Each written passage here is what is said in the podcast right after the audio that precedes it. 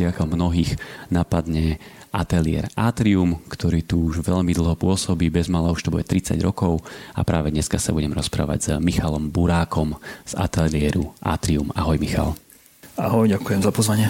S mojimi hostiami začínam takou genézou a ako som hovoril, že alebo aj u vás na stránke sa vedia ľudia dočítať, že váš ateliér vznikol v roku 1991, čiže naozaj už 30 rokov plus. Tak začneme prosím ťa týmto začiatkom, že aké to vtedy bolo a, a opíš nám ten začiatok a vznik ateliéru. Uh, to vlastne založil môj otec, Dušan Burák. To bolo vlastne obdobie hmm, teda po revolúcii, takže uh, rozpad stavoprojektu, Košického a asi, asi si myslím, že v rámci celej republiky. Čiže ja som do ňoho nastúpil až e, teda po skončení školy asi v roku 2002. To bol opäť v podstate ateliér už nie o jednej osobe, ale už to boli dvaja, čiže ja a otec. No a postupne v podstate aj moji bývalí spolužiaci, tak aj oni. Ako som ich tam pritiahol. No a postupne sme sa nejakým spôsobom pomaličkým tempom rozrastali. Eh, ten úvod bol hlavne v podstate o gro všetkého boli vlastne územné plány. Územné plány tie otec nejako naštartoval, on bol vlastne, alebo je, ten urbanista vyštudovaný, takže vlastne na projekte mal aj na starosti urbanizmus a územné plánovanie. Takže vlastne všetky obce okolo sme nejakým spôsobom obtelefonovali v tom čase a lebo tak však vtedy bol vlastne po prevrate a v roku 93, keď začínala Slovenská republika v podstate e, od nuly, môžeme to tak povedať, tak vtedy viem si predstaviť, že bolo veľa takejto roboty, nie? No áno, tak e, v našom regióne, čiže Košice a okolie, tak e, my sme vlastne ani inú robotu nemali.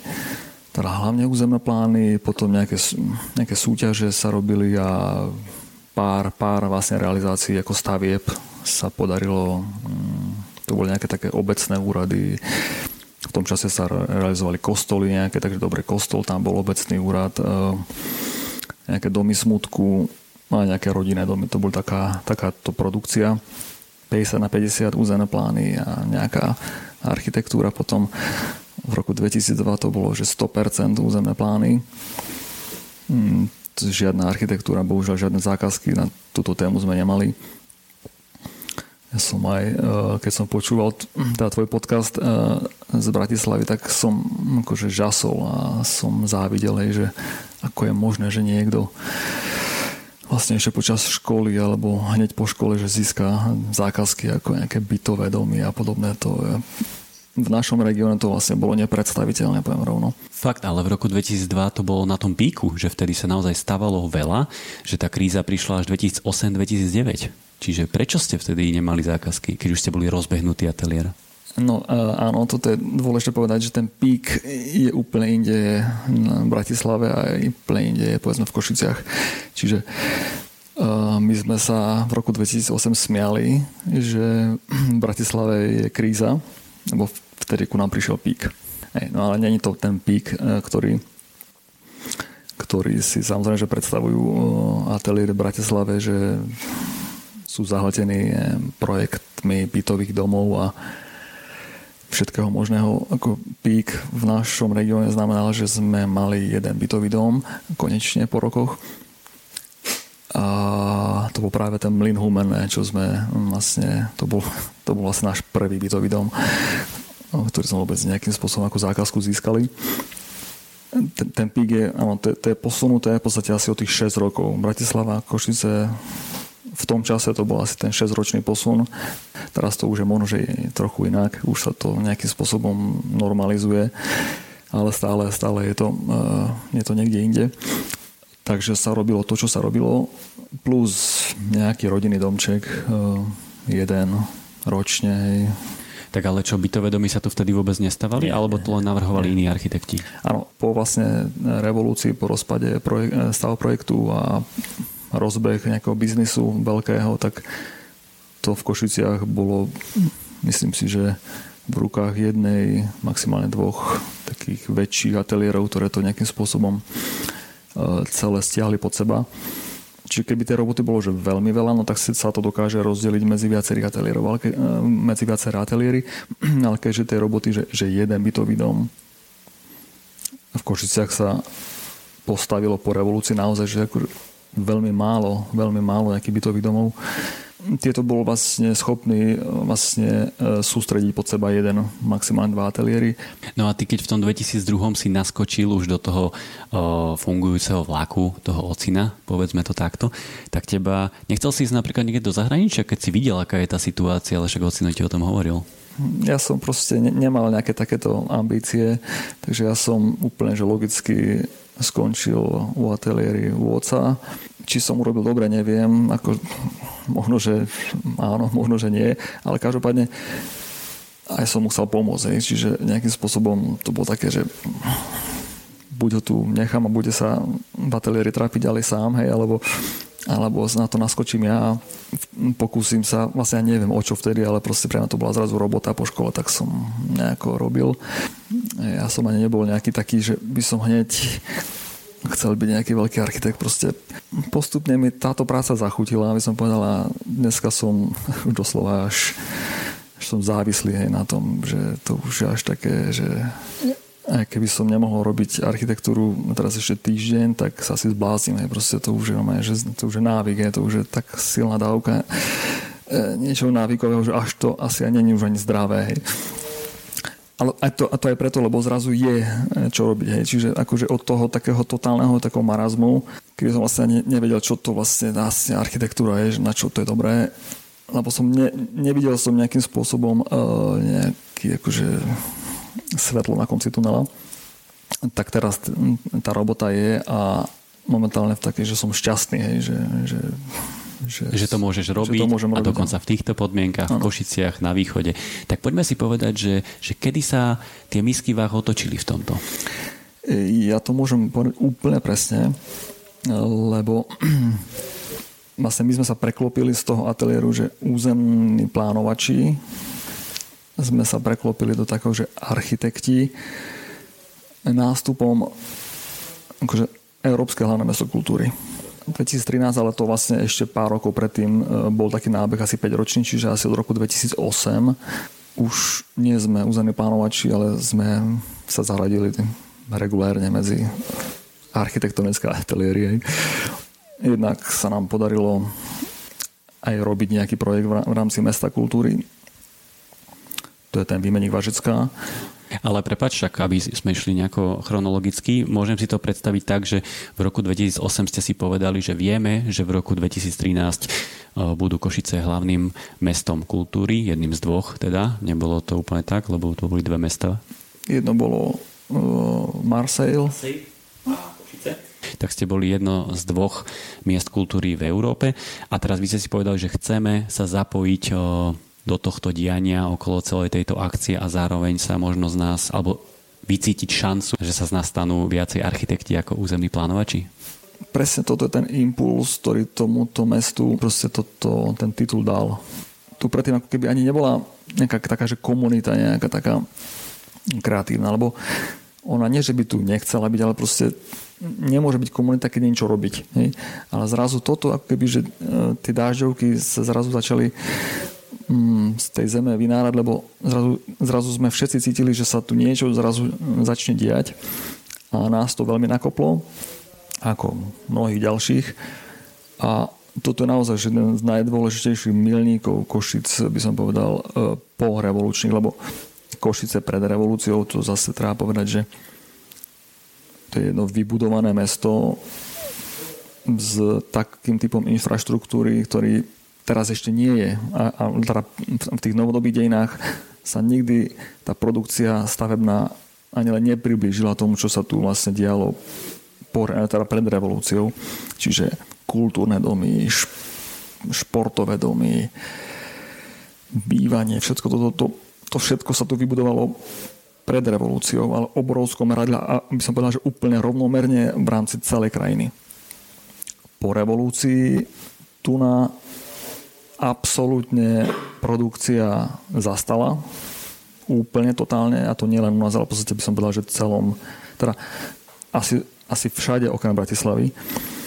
čiže tu sa vlastne nič, vôbec nič nereali- nedialo, nerealizovalo a práve to mesto kultúry bolo práve ten moment, že zrazu sa zrazu začne niečo e, stavať, realizovať niečo ako kultúra. Takže to bolo niečo že úžasné.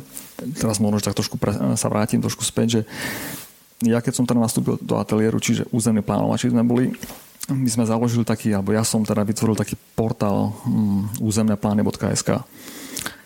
To bola taká vec, že keďže my sme tých územných plánov naozaj že generovali akože množstvo, tak v rámci Slovenska asi možno 100, momentálne možno 200 územných plánov. Ako máme zase, teda obci a miest na Slovensku sme teraz spracovali my, čiže to, keď zoberieme, že 3000 obcí na Slovensku, tak ako nezanedbateľné percento e, sme vlastne nejakým spôsobom spracovali my. A teraz, že mňa to proste nebavilo, akože len na papieri to mať stále.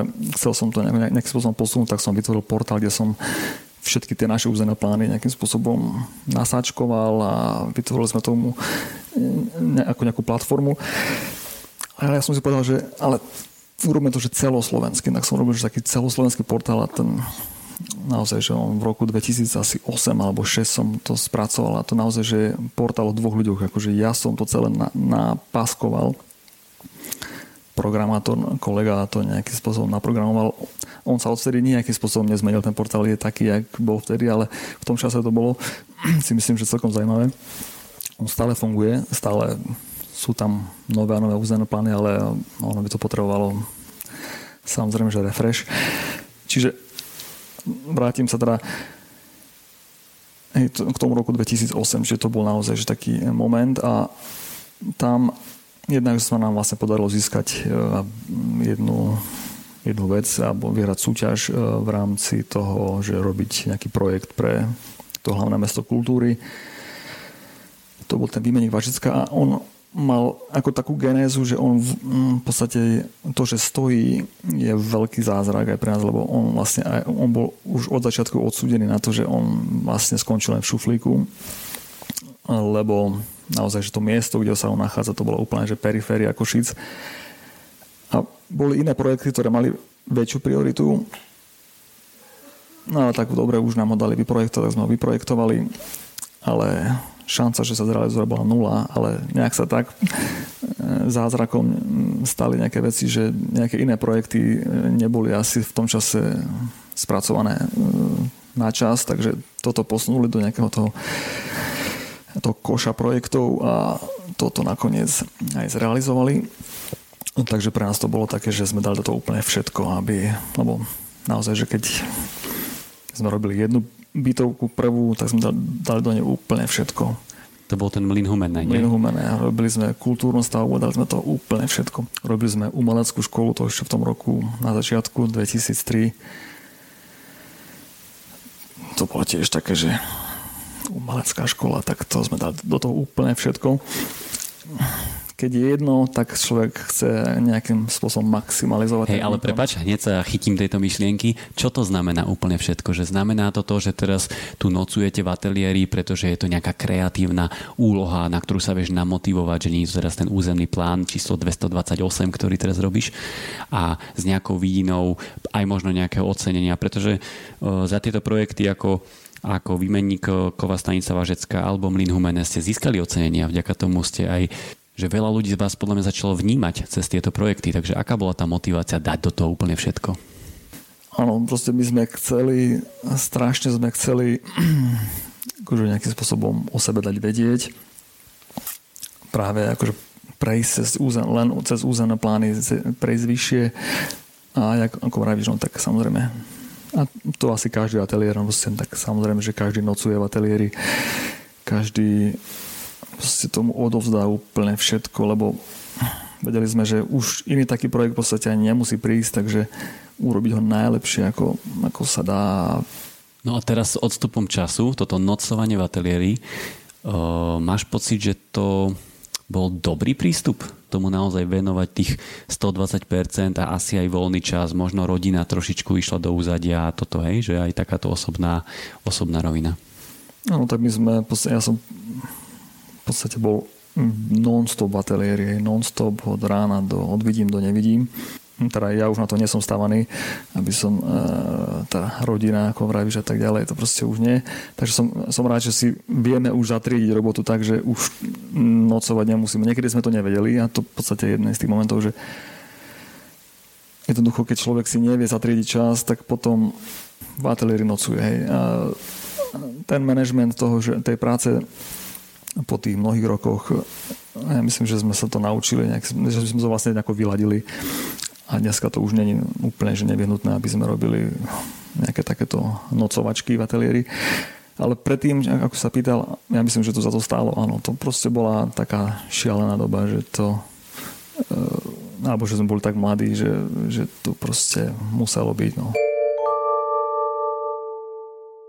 Ale poďme iba stratiť nejaké slovíčko aj ohľadom tých ocenení, pretože vy ste získali cenu Dušana Jurkoviča dvakrát Mám tu, že v roku 2004 za školu v Smižanoch, v roku 2017 za už spomínaný mlyn v Humennom. Tak aj tieto, tieto ocenenia vás niekam posunuli? V roku 2004, áno.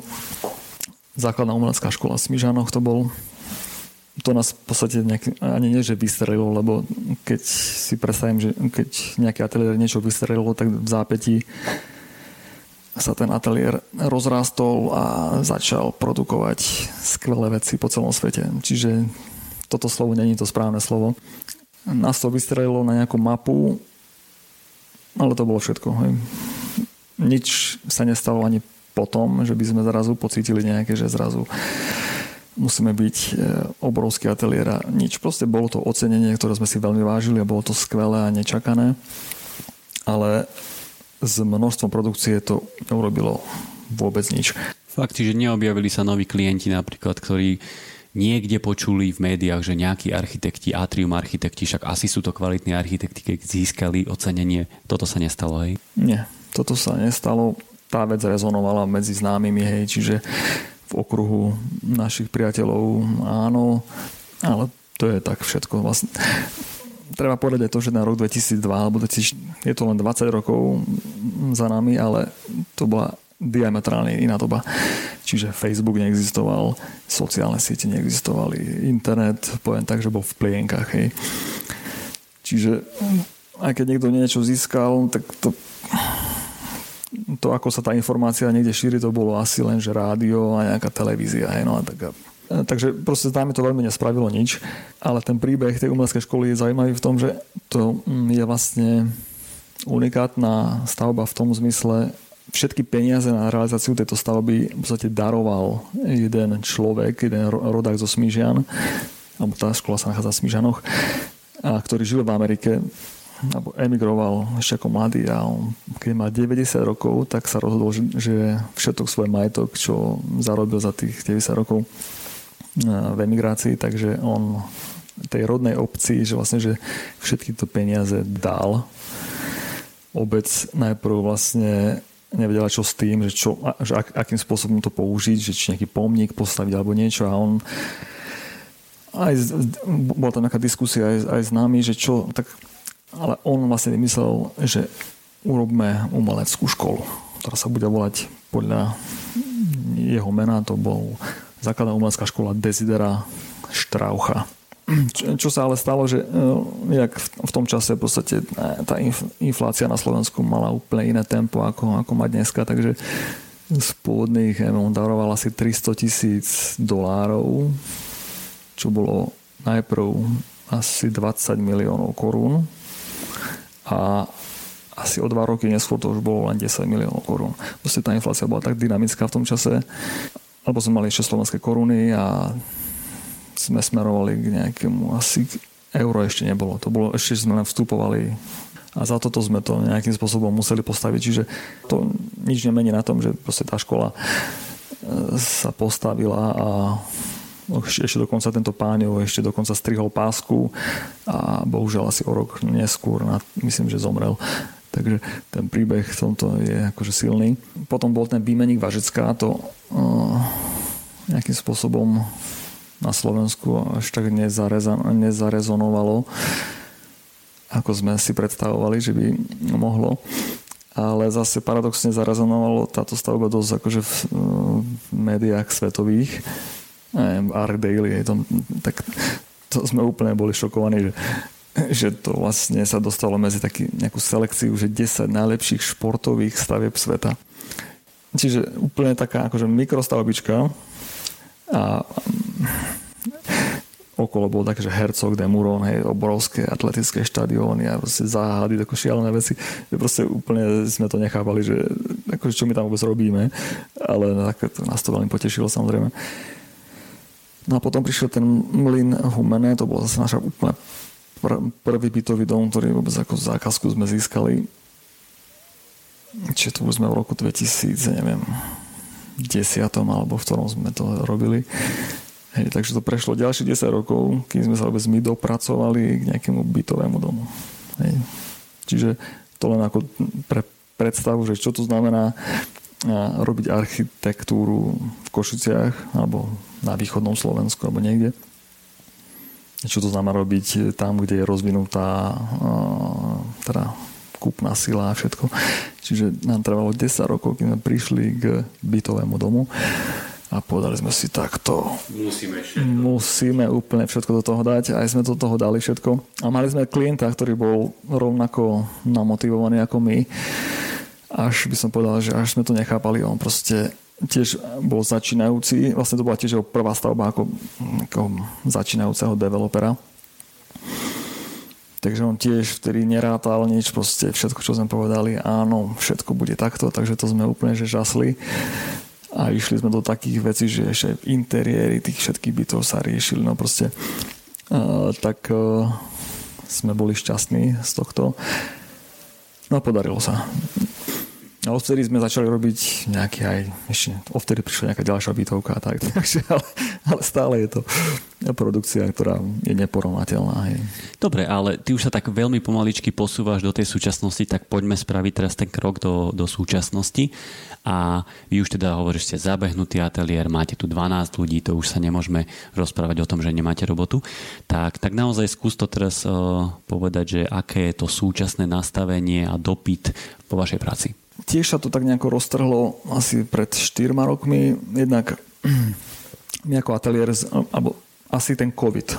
COVID je také nejaké obdobie, opäť ako taký nejaký milník, kedy e, sa aj u nás v ateliéri ktorí, e, udiali nejaké, nejaké turbulencie, čiže tiež sme sa trošku porozdeľovali, tiež teda podchádzali nejakí, nejakí ľudia, ktorí tu boli v ňom dlhé roky ale musím povedať, že nás to veľmi posilnilo na druhej strane. Keď hrozilo, že naozaj, že pôjdeme dole, dole, dole, tak opak je pravdou, ideme vlastne hore, hore, hore. Jednoducho nejakým spôsobom sme našli e, nejakú ďalšiu nejakú motiváciu, nejaké prišli noví kolegovia, ktorí zásadným spôsobom zase nás posunuli ďalej a, a od od toho roku asi 2020 myslím, že sme naštartovali takú novú, novú nejakú takú nové smerovanie a prichádzajú nové zákazky.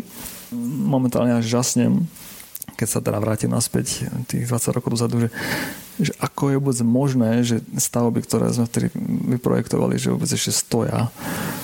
Lebo s tým know-how, čo v podstate sme teraz nejakým spôsobom sa k nemu dostali, tak je to až nepochopiteľné, že toto není normálne, hej, že to my sme vtedy ako keby projektovali v, nejako, v nejakom stredoveku. Oproti tomu, ako to ide teraz, že žasnem ten výmeník Avažicka to bol tak komplikovaná stavba ako v zmysle mm, form, construction forma, formálneho, že to až nepochopiteľné, že to vôbec akože stojí.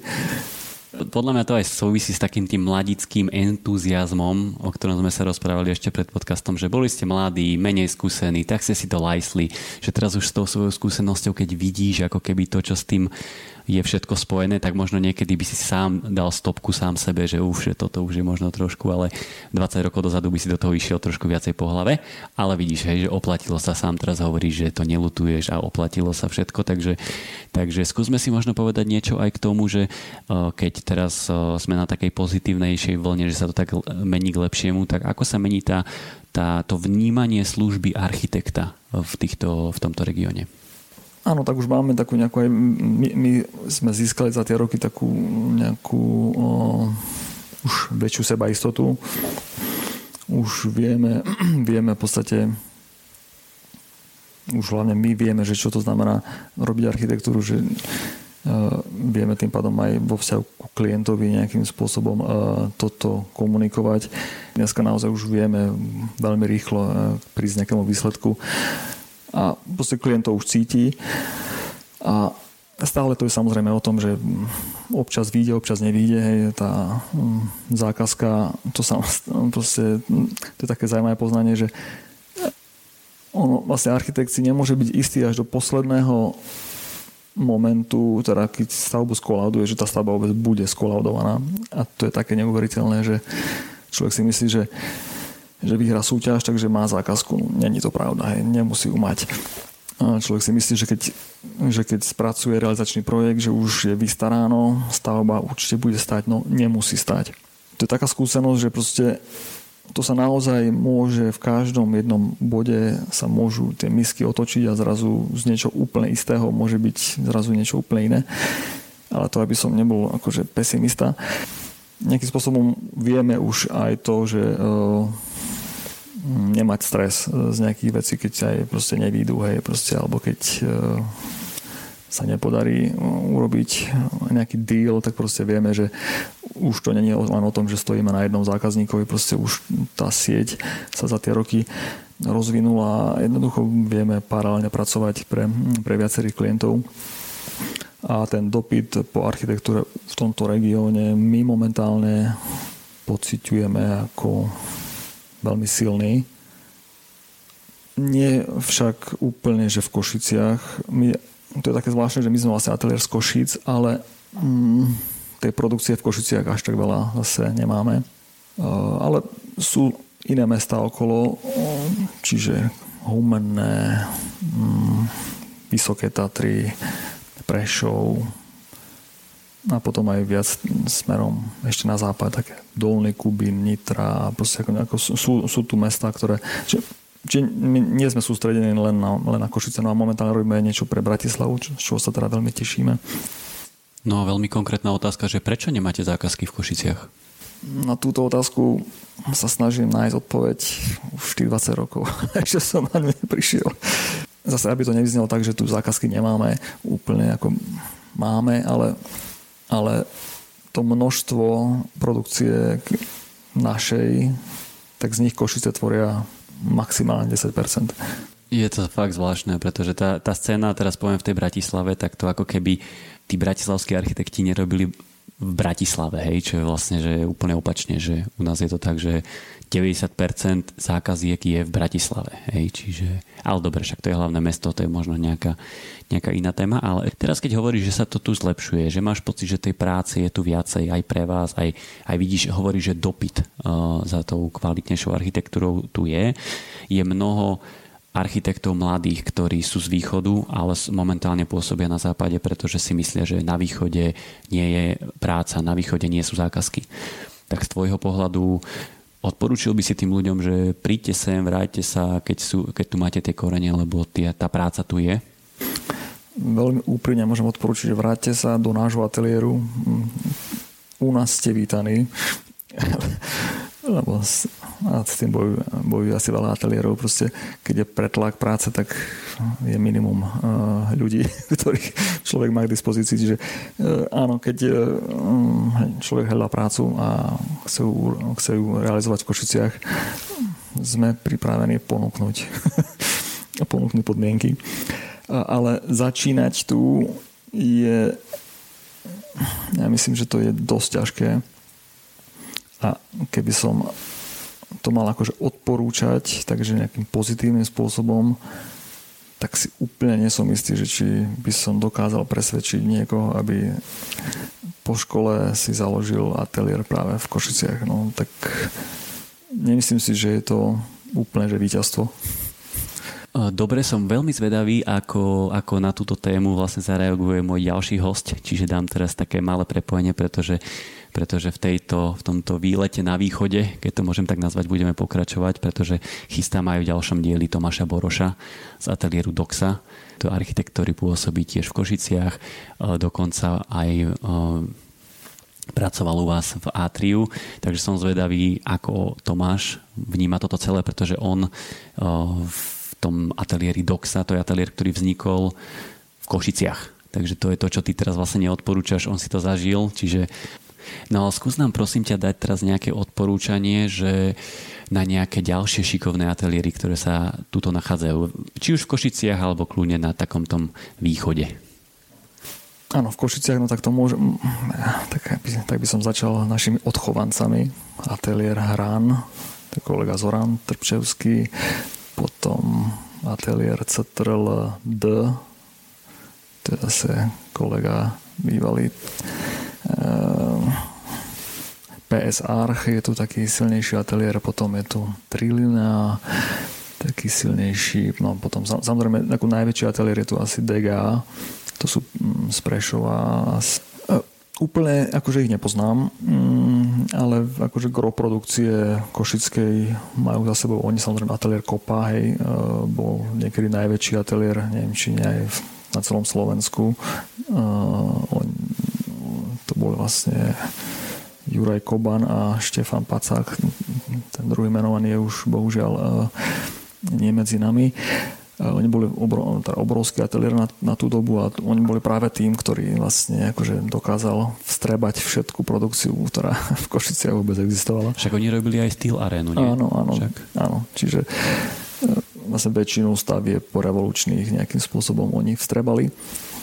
Je tu potom taký mladý ateliér, um, veľmi silný, OON, a potom v Trebišove je pár ateliérov zaujímavých. Vlastne jeden z nich je teraz teda Patrik Panda, to sa stal myslím, že hlavný architektom v Prešove, takže vlastne asi ateliér skončil. No v Prešove samozrejme spomínal si kolegov zo 00.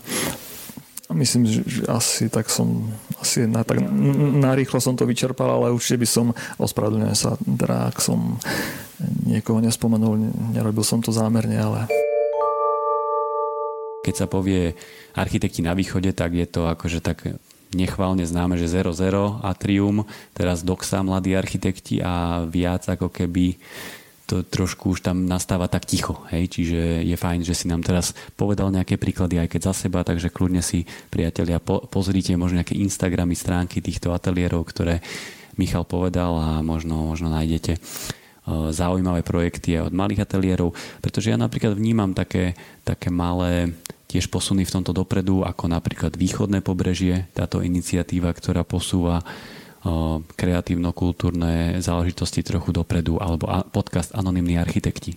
Ak si počul, Košice boli hlavným mestom v roku 2013, ale v roku 2026 by malo byť Európske hlavné mesto kultúry Trenčín. Hej, to máme zhruba za dva roky. Tak skús teraz možno zo svojej pozície, pretože možno, že tento podcast počúvajú aj architekti a ľudia, ktorí sú zapojení do tejto iniciatívy, um, ktorá má za cieľ vlastne pripraviť to hlavné mesto ako Trenčín, zlepšiť to prostredie. Tak skús zo svojej skúsenosti, keď vy ste si trošku tým prešli v tom roku 2013, že čo by si odporučil týmto ľuďom, že možno na čo sa zasústrediť, čo je dôležité, čo si z toho zobrať. Skús prosím ťa nejako takto. Určite môžem odporúčiť chytiť sa na plno šance, robiť to, čo človek robil doteraz, tak zdvojnásobiť iniciatívu úplne všetko tomu dať. Ja si len tak spomeniem vlastne, že čo to pre nás znamenalo a do akých bláznovstiev som ja osobne sám išiel, čo by som v živote vlastne niečom takomu neprišiel, nebyť tohto eh, vlastne toho milníka mesta kultúry. Ja som zrazu začal podávať granty. Hej, kultúrne granty. V živote som nič také nerobil. Ja som sa začal zaoberať vecami, ktoré som v živote nerobil. Vydávať knihy, robiť výstavy.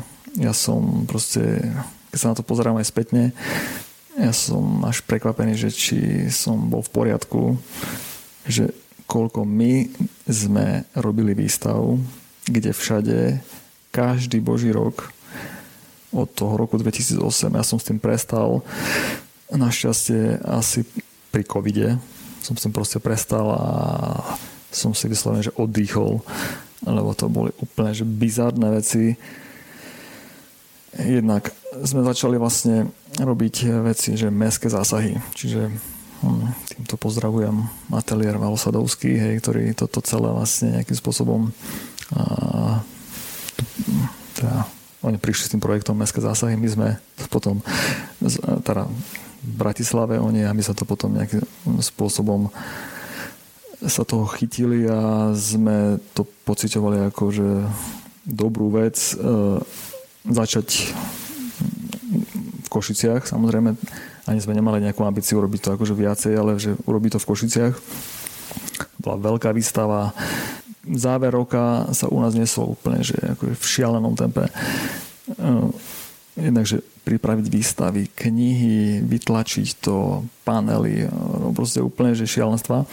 Popri tom sme sa rozhodli, že urobíme také, že výstavu o súčasnej architektúre na východe Slovenska.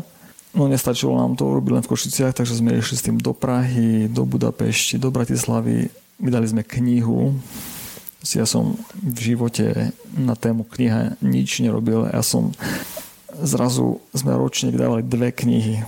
Prečo o tom hovorím? Lebo toto je to, čo by mali teraz robiť, eh, si myslím, eh, ľudia v Trenčíne. Takto naplno sa chytiť čohokoľvek a robiť to úplne že s celým nasadením a to proste bude to stať za to. Hej, ale je dôležité podľa teba teraz sa do toho pustiť a teraz začať robiť tie výstavy, alebo si to všetko tak dobre naplánovať a až keď príde ten rok 2026, tak už ísť podľa toho plánu a už to mať pripravené, už to teraz nesekať na kolene, tam teraz chytro niečo vymýšľať, ale že skôr niečo naplánovať a potom to spustiť, keď, keď bude ako keby viacej tá lampa na tom Trenčíne v roku 2026. Nie, lebo ja myslím si, že vlastne tie dotačné schémy, tie grantové sú vlastne otvorené pre mesto už asi aj v tých v tomto čase, možno, že už aj minulý rok boli, ja neviem. Uh, takže to sú práve tie šance pre všetky neziskovky uh, nielen v Trenčíne, ale na celom Slovensku, ale gro si myslím, že bude asi z Trenčína. Uh, pre nich to bude hlavne otvorené. Čiže všetky neziskovky, ktoré doteraz museli všetko látať, pátať na vlastnom, za vlastné peniaze, tak zrazu budú mať otvorené naozaj, že štedré grantové schémy, aby robili čokoľvek, čo sa týka kultúry v meste. A už teraz, myslím, že, že, že rok 2026 to bude už len také, že vyvrcholenie, ale to všetko, čo oni môžu robiť, ja už myslím si, že už 5 rokov pred samotným otvorením. Keď toto bolo štart pre Košice, tak si myslím, že to isté bude aj, aj v Trenčíne. Povedal by som, že súčasťou tohto tu je aj určitá transformácia mesta. To znamená, že to mesto by sa malo pripraviť trochu aj aj v zmysle verejných priestorov, možno nejaká, nejaký mestský zásah, malá intervencia, niečo sa postaví tak, ako vám sa postavil ten výmenník Vážecká. Tak e, na čo z tohto by si sa ty odporúčil trošku zamerať? Ako si vlastne spomenul, e, verejné priestory to naozaj, že ešte donedávna ešte nebolo nejakou témou na Slovensku to je taká, povedzme, že novinka. Ja, ja hovorím, že dnes, ale proste novinka posledných pár rokov, kedy sa v slovenských mestách začalo akože témou verejných priestranstiev tak akože vážnejšie to diskutovať. Uh, tak ja myslím si, že v Trenčine už asi aj možno prešli nejakou transformáciou a už verejné priestory v Trenčine sú v, teda v nejakej kvalite zrealizované, takže ale dobrého verejného priestoru nie je nikdy dosť, takže tá, tá práca asi je nekonečná. V Košiciach to boli hlavne kultúrne stavby, ktoré sa tu nejakým spôsobom zrealizovali verejných. No, boli aj nejaké parky, áno, čiže tri parky sa dali dokopy, eh, ale že by sa robili nejaké že námestia alebo takéto, to nie je to sa robilo od dekádu alebo dve predtým ešte za prez, bývalého teda prezidenta Šustera. Lebo zrovna v Košiciach vy ste vtedy tesne pred tým rokom 2013 sa dokončil Kultúrpark od architektov 00. A to bol súčasťou vlastne práve mesta kultúry. Hej, ale tak ten projekt trval 8 no, rokov, kým sa spravilo, alebo koľko, nie? Tak, nie, nie, to, Či? vrajím, že ono to je tak, že práve 5 rokov pred tým štartom sa, alebo aby mesto uspelo, tak e, musí urobiť nejakú knihu mm, so svojou víziou a to má asi 5 rokov, možno 8, neviem, na to, aby tie veci dal dokopy a v tom roku, aby to už všetko otvorilo. A to bol aj ten kultúrpark, čiže to bolo súčasťou uh, áno, vízie mesta kultúry a ale čo, čo majú v Trenčíne, že aké tam, už tam určite niečo asi, asi pripravujú. Tak tam bolo viacej súťaží na transformáciu práve pešej zóny, verejného priestoru, takého toho centra mesta. Zároveň tam je obrovský areál Merina, industriálny, ktorý je tiež tak veľký, že nedá sa to obsiahnuť e, naraz, tak aj tam boli vypísané e, e, súťaže na fakulte architektúry a dizajnu v Bratislave sa to rieši ako, ako diplomová téma, takže je tam aj ten ťah od študentov, čiže tie témy sa tam tak premielajú, mesto na vode, Trenčín ako mesto na vode, Čiže sú tam rôzne tie smery, z ktorých to tak sa snažia tlačiť, aby to snáď v tom roku 2026 už bolo niečo vidno, že už to, o tom to asi celé nie, že skôr naštartovať kontinuitu pozitívneho rozvoja dopredu, nie? Určite áno. V, v tomto zmysle má ale zase Trenčín e, návrh oproti Košiciam, že už má vybudovanú infraštruktúru dopravnú nejakým spôsobom. No, Košice ešte v roku 2013 ešte ani náhodou neboli prepojené na diálničnú sieť e, Košice Bratislava, takže aj keď tu niečo vzniklo, stále to bol tak akože ostrov niekde, ale no teraz už skoro napojení sme. Ale je to veľmi podstatná vec. Proste byť odstrihnutý a byť na tepne, čo Trenčín na tepne je, tak v tomto zmysle si myslím, že sú na tom lepšie.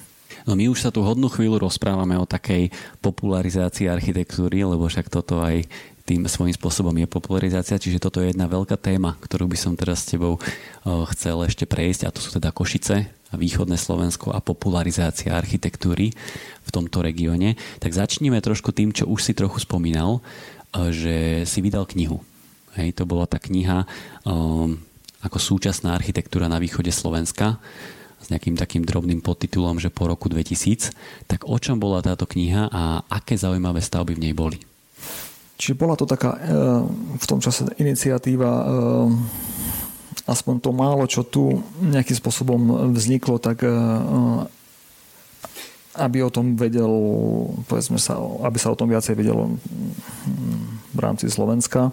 Čiže sme sa snažili ako vytipovať myslím, že je tam, ja teraz už neviem úplne z hlavy, ale 20 alebo 30 stavieb, ktoré ehm, nejakým spôsobom mm, v tom čase stáli za to, aby sme, ehm, aby sme ich nejakým spôsobom jednakže nafotili, zdokumentovali, popísali a aby sme ich vydali knižne a urobili im výstavu a, a tak ďalej. Toto bola tá snaha o, o súčasnej architektúre ehm, na východnom Slovensku povedať tak akože viac. Ty síce okolo niektorých stavieb známych chodíš kľudne každý deň, poznáš ich. Ale ako náhle sa nimi začneš trošku viacej zaoberať, to znamená, chceš ich nafotiť, zdokumentovať, odkomunikovať verejnosti, tak pri niektorých ti tak viacej prirastú k srdcu tie stavby, alebo ich lepšie pochopíš a možno viacej odvnímaš aj ich dôležitosť a odkaz, odkaz prípadne nejakú nadčasovosť, tak kľudne buď konkrétny, že ktoré takéto stavby te, tebe prirastli k srdcu. Určite nikto nemôže nejakým spôsobom obísť e, samozrejme, že Kultúrpark, ktorý je to meritko v podstate veľké. Je to mestotvorný prvok, lebo je to súčasť parku, sústava viacerých, viacerých objektov, ktorých sa stále niečo deje, takže to je kultúrny bod v rámci, v rámci mesta. E, nie možno, že šťa, najšťastnejšie posadený v rámci samotného mesta, lebo je to je to vlastne prerezané nejakou takou dopravnou tepnou, takže pre pešieho to není úplne e, ideálne dostupné, ale je to proste kultúrny bod mesta, samozrejme rovnako aj Kunsthalle, ktoré už zase alebo už v Kunsthalle sa vlastne nedieje až tak veľa nejakých aktivít. To bola bývalá plaváreň, nie? ktorá sa potom dlho bola zavretá, transformovala sa na Kunsthalle a dneska už je prístupná verejnosti. Áno, ja osobne dúfam, že naspäť sa dostaneme k tomu, keď to bude opäť raz plaváreň. to je také moje osobné zbožné prianie. Lebo ten mestský park je akože tak výrazný fenomén v meste. Keďže, keďže v meste chýba voda, rieka centrom bohužiaľ nepreteká. To musí povieme trošku neskôr. Áno, tak e, ja si ešte pamätám, keď som ešte bol chlapec, že som sa chodil do tejto plávárne kúpať. Nemôžem nespomenúť samozrejme aj mm, stavbu výmeníka Bažecka, ktorá sa ale bohužiaľ nachádza na úplnej periférii mesta, ale zase z pohľadu toho, že mm, to ešte v meste stále je a je to súčasťou spomínanej periférie, tak takým spôsobom ukončuje tú, alebo tú perifériu, nejakým spôsobom označuje takým výrazným prvkom architektonickým v tom celom priestore vlastne súvislé nejaké panelové výstavby, takže dáva tomu nejaký taký výrazný, výrazný bod. A navyše sa to vlastne teraz stáva vstupnou bránou do mesta z, zo strany um, východnej, lebo tam obchvat mesta. Ale Košice majú veľmi silnú vlnu povojnovej modernistickej a socialistickej architektúry. Tak e, skús prosím ťa dať aj pár tipov, že keby si tu mal teraz partičku študentov architektúry alebo mladých architektúrov, e, architektov z Viedne alebo z zahraničia, tak čo by si im ukázal z tejto veľmi dôležitej vlny? Áno, tak je to práve, teda asi by som začal práve tou Komenského ulicou, na túto ulicu je naviazaných vlastne viacero takých výrazných e, modernistických stavieb alebo funkcionalistických objektov. E, taký najznámejší asi je, také sa to volá, že Malá Praha. Je to e, vlastne od českých architektov taká sústava, taká veľká obytná jednotka s takým veľkým vnútorným dvorom, je to v tesnom kontakte s Technickou univerzitou. Toto je taká vec, ktorá stojí za to. Samozrejme, e, koniec hlavnej ulice je úplne zvýraznený takým vstupom na tú dobu úplne že revolučným a aj po 30 rokoch alebo 40, koľko tá stavba stojí, je to stále fenomenálna architektúra, to je vlastne obchodný dom Prior, dneska sa to už volá inak. Urban. Urban, ale medzi tým sa to ešte volalo Tesco a ešte neviem, No a dneska, keď idete okolo neho, tak to prešlo rekonštrukciou a práve tá, tá fasáda, taká tá signifikantná fasáda od sochárky Jany Bartošovej Vilhanovej je teda vo vysokej miere zachovaná. Mne sa páči aj, aj nejaký grafický manuál, aspoň z exteriéru, že sa podarilo graficky zladiť logá jednotlivých prevádzok ako Lidl, všetko je tam v takej bielej farebnosti, čiže na prvú, keď som včera išiel okolo, tak eh, mi to prišlo ako celkom vyderená rekonštrukcia. Tá fasáda, tá fasáda je úžasná, lebo ona má v sebe vlastne tie historické odkazy, ne, také bosáže na tej fasáde sú jasným odkazom na historické bosáže, a, ale pritom sú to vlastne také betónové nejaké výlisky a už možno, že není úplne dobre vyriešená dispozične táto budova stále, ja pamätám si ešte ten obchodný dom ešte za sociku, ako fungoval, pamätám si, ako fungoval e, po revolúcii a ako funguje dneska, je to stále to isté, je to taký čudný obchod. E, čudný, e, málo živý a on zjavne nie je dobre dispozične vyriešený. Na prevádzky, ktoré tam vtedy keď to postavili, možno, že to vtedy takto fungovalo, ale dneska je viditeľné, že proste to, to si na seba asi bohužiaľ nezarobí. Presne na druhej strane hlavnej ulice, na, na začiatku hlavnej ulice vlastne je tiež veľmi výrazná stavba obchodný dom Dargov. Mm, tiež má nadčasovú fasádu farebnosťou, materiálom, s, s presklením, ktoré je úplne, že v časoch, keď to postavili, tak to bolo úplne že nevydané a stále tá fasáda, lícované sklo z vonkajšej strany také zadýmené s tou hnedou keramickou fasádou. Je to proste úžasné, ale je to taktiež stavba veľmi podarená v exteriéri, ale v interiéri je dispozične úplne že zle vyriešená. Proste veľké prevádzky, prázdne prevádzky, ob, alebo produkcia, ktorá sa tam predáva, to si pamätám, aj po revolúcii, bolo, stále to bolo divné a stále to divné je. Neviem, čo tomu, čo tomu chýba. Dobre. A poďme si povedať možno, že aké sú v súčasnosti také najpálčivejšie témy v Košiciach architektonické, že čo sa teraz rieši v Košiciach. Možno si dajme takú podtému verejného priestoru. Nemusím, hej, že, že ktoré témy sú také dôležité, pretože ja vnímam jednu dôležitú tému a to je napríklad Mlinský náhon. To bola súťaž, ktorá ktorú vyhral ateliér Bitvín. To je Tomáš Hanáček, Katka Fejo. Obidvaja boli v tomto podcaste, takže ak vás eh, zaujíma rozhovor s nimi, tak si ho kľudne nájdete. Ale oni vlastne zvíťazili v tejto súťaži a je to dôležitá téma toho, ako, ako rieka Hornát preteká cez mesto Košice, ako to mesto Košice ju vôbec ako keby neintegruje, pretože v celej jej dĺžke eh, v ktorej ona preteká cez Košice, tak sú tam logistické parky, nič tam nie je poriadne skultúrnené a ten mlínsky náhon vlastne v nejakej časti mesta ide ešte pod zemou. Tak skús prosím ťa sa k tejto téme tak veľmi konkrétne vyjadriť ty ako Košičan, ako toto ty vnímaš to možno aj ten návrh toho prinavrátenia ateliéru Bitvín, že by opäť sa tam tá voda objavila a to mesto sa dotklo tej vody. Návrat vody do mesta, to, to je naozaj že téma, ktorá tu rezonuje už v podstate od mesta kultúry. Takže e, áno, bola súťaž. Ja myslím, že je to veľmi dôležité, aby takéto niečo sa v Košiciach zrealizovalo. Ani, ani myslím, že nie je podstatné hovoriť o, o tom, že, že prečo, proste je jasné, že prečo. Uh, takže toto je ako keby, že musí byť, hej, toto musí byť, táto voda sa tu musí vrátiť. To, že tá voda je odklonená do kanála uh, za logistické parky, ako vravíš, okolo, okolo obchvatov dopravných, to je proste smutný príbeh tohto mesta. Rovnako smutný ako vlastne rozvoj obrovskej železničnej infraštruktúry, ktorá vlastne zablokovala e, alebo tá vlastne odsunula Hornát e, tam, kde je dneska. Súvisí to samozrejme aj s magnezitkou, hej, ktorá je hneď ako kebyže na nábreží e, Hornádu, ktorá toto všetko dostalo príjm v tomto meste.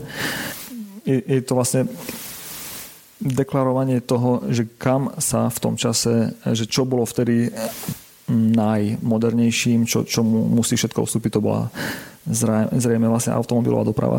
Čiže tá bola tým najprogresívnejším momentom a um, dneska vidíme, že asi to nebolo krok správnym smerom. Proste um, už dneska doprava není tým symbolom uh, rozvoja naspäť by sme chceli dostať tú rieku tam, kde bola, alebo ten mlynský náhon. Toto sa proste musí, musí uskutočniť. Problém sú momentálne asi, že už to môže naraziť na majetkových eh, nejakých mm, súvislostiach, nejakých obmedzeniach. Ale je to veľmi drahé riešenie, je to veľmi drahé riešenie, ale no proste toto mesto to asi musí jedného dňa urobiť. Poďme sa presunúť do pravidelnej rubriky na záver. To už sú potom také menej architektonické otázky často, ale prvá otázka znie, aký je tvoj najobľúbenejší neúspech? Tak ja si myslím, že tým takým neúspechom obľúbeným asi mohlo byť to, že tým, že sme nejakým spôsobom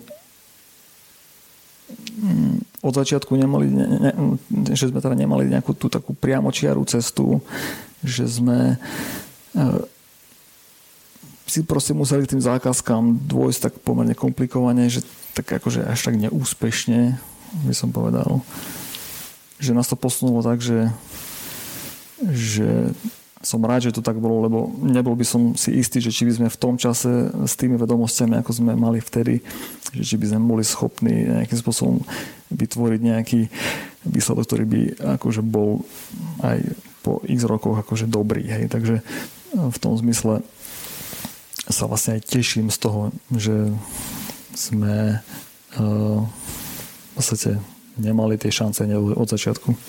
Aká je tvoja najhoršia vlastnosť? Moja najhoršia vlastnosť je, že som niekedy mm, dosť uh, taký, že priamočiary. Možno, že nezvážim úplne nejaké dôsledky, ktoré si potom následne musím nejakým spôsobom dávať dokopy, takže taká idem, takže hlava, nehlava. Hej. Dobre, tak nám povedz, aká je tvoja najlepšia vlastnosť.